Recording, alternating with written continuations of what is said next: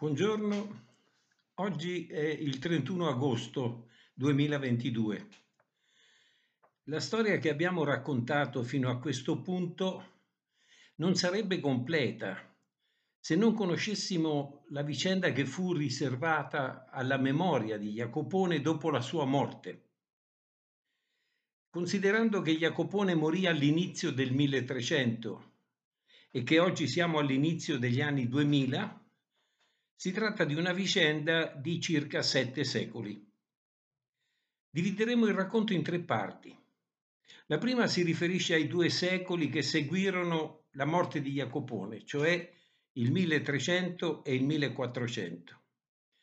La seconda parte sarà riservata a quello che accadde nel 1500, che influenzò la memoria di Jacopone fino alla fine del 1800.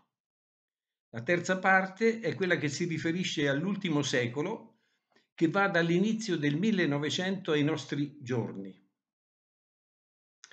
Cercherò di attenermi a fatti e a testimonianze documentate. Cominciamo dalla prima parte, che si riferisce ai due secoli che seguirono la morte di Jacopone, cioè dai primi anni del 1300 ai primi anni del 1500.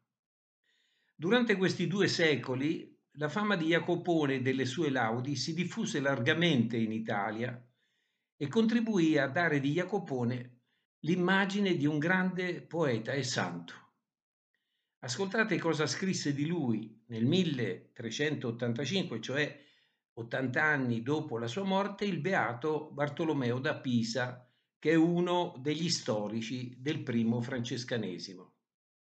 Egli scrisse in Todi, non nell'abitazione dei frati, ma nel monastero delle suore di Santa Chiara, in Montesanto, giace il corpo del santo frate Jacopo di Benedetto, chiamato Jacopo da Todi, uomo di straordinaria santità, ardente di amore per Dio.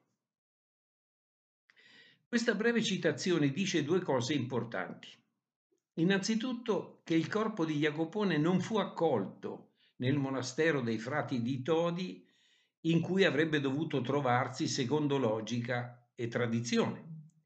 I frati non avevano dimenticato le sue critiche né gradivano il ricordo di averlo tenuto in prigione per cinque anni. La seconda osservazione è che Jacopone era particolarmente amato e venerato in Toscana e altrove gli indizi sono molto convincenti. Innanzitutto le parole del beato Bartolomeo da Pisa. In secondo luogo, le laudi di Jacopone furono raccolte con grande cura e stampate nel 1490 a Firenze dal sacerdote e tipografo Francesco Bonaccorsi. In terzo luogo, il grande pittore toscano Paolo Uccello dipinse un'immagine di Jacopone per il Duomo di Prato, forse l'immagine più conosciuta del nostro poeta. Ma egli non era conosciuto e venerato solo in Toscana. Per esempio, e torneremo su questo punto, la grande mistica Santa Caterina da Genova aveva adottato le laudi di Jacopone come riferimenti di formazione e di meditazione dei suoi seguaci. Perché a Todi non ci sono tracce della devozione della gente a Jacopone?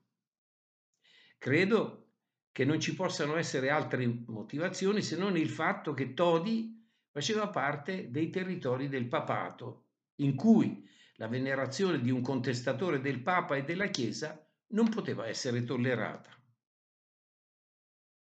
Eppure egli era stato assolto e liberato da Papa Benedetto XI. La tomba di questo Papa, Benedetto XI, si trova a Perugia, nella chiesa di San Domenico. Su quella tomba ci dovrebbe essere un ex voto della città di Todi, perché se quel Papa non avesse preso la decisione di liberarlo, Jacopone sarebbe morto in carcere, come aveva decretato Bonifacio VIII, e noi avremmo perduto molte delle laudi dell'ultimo periodo della sua vita che sono le più belle.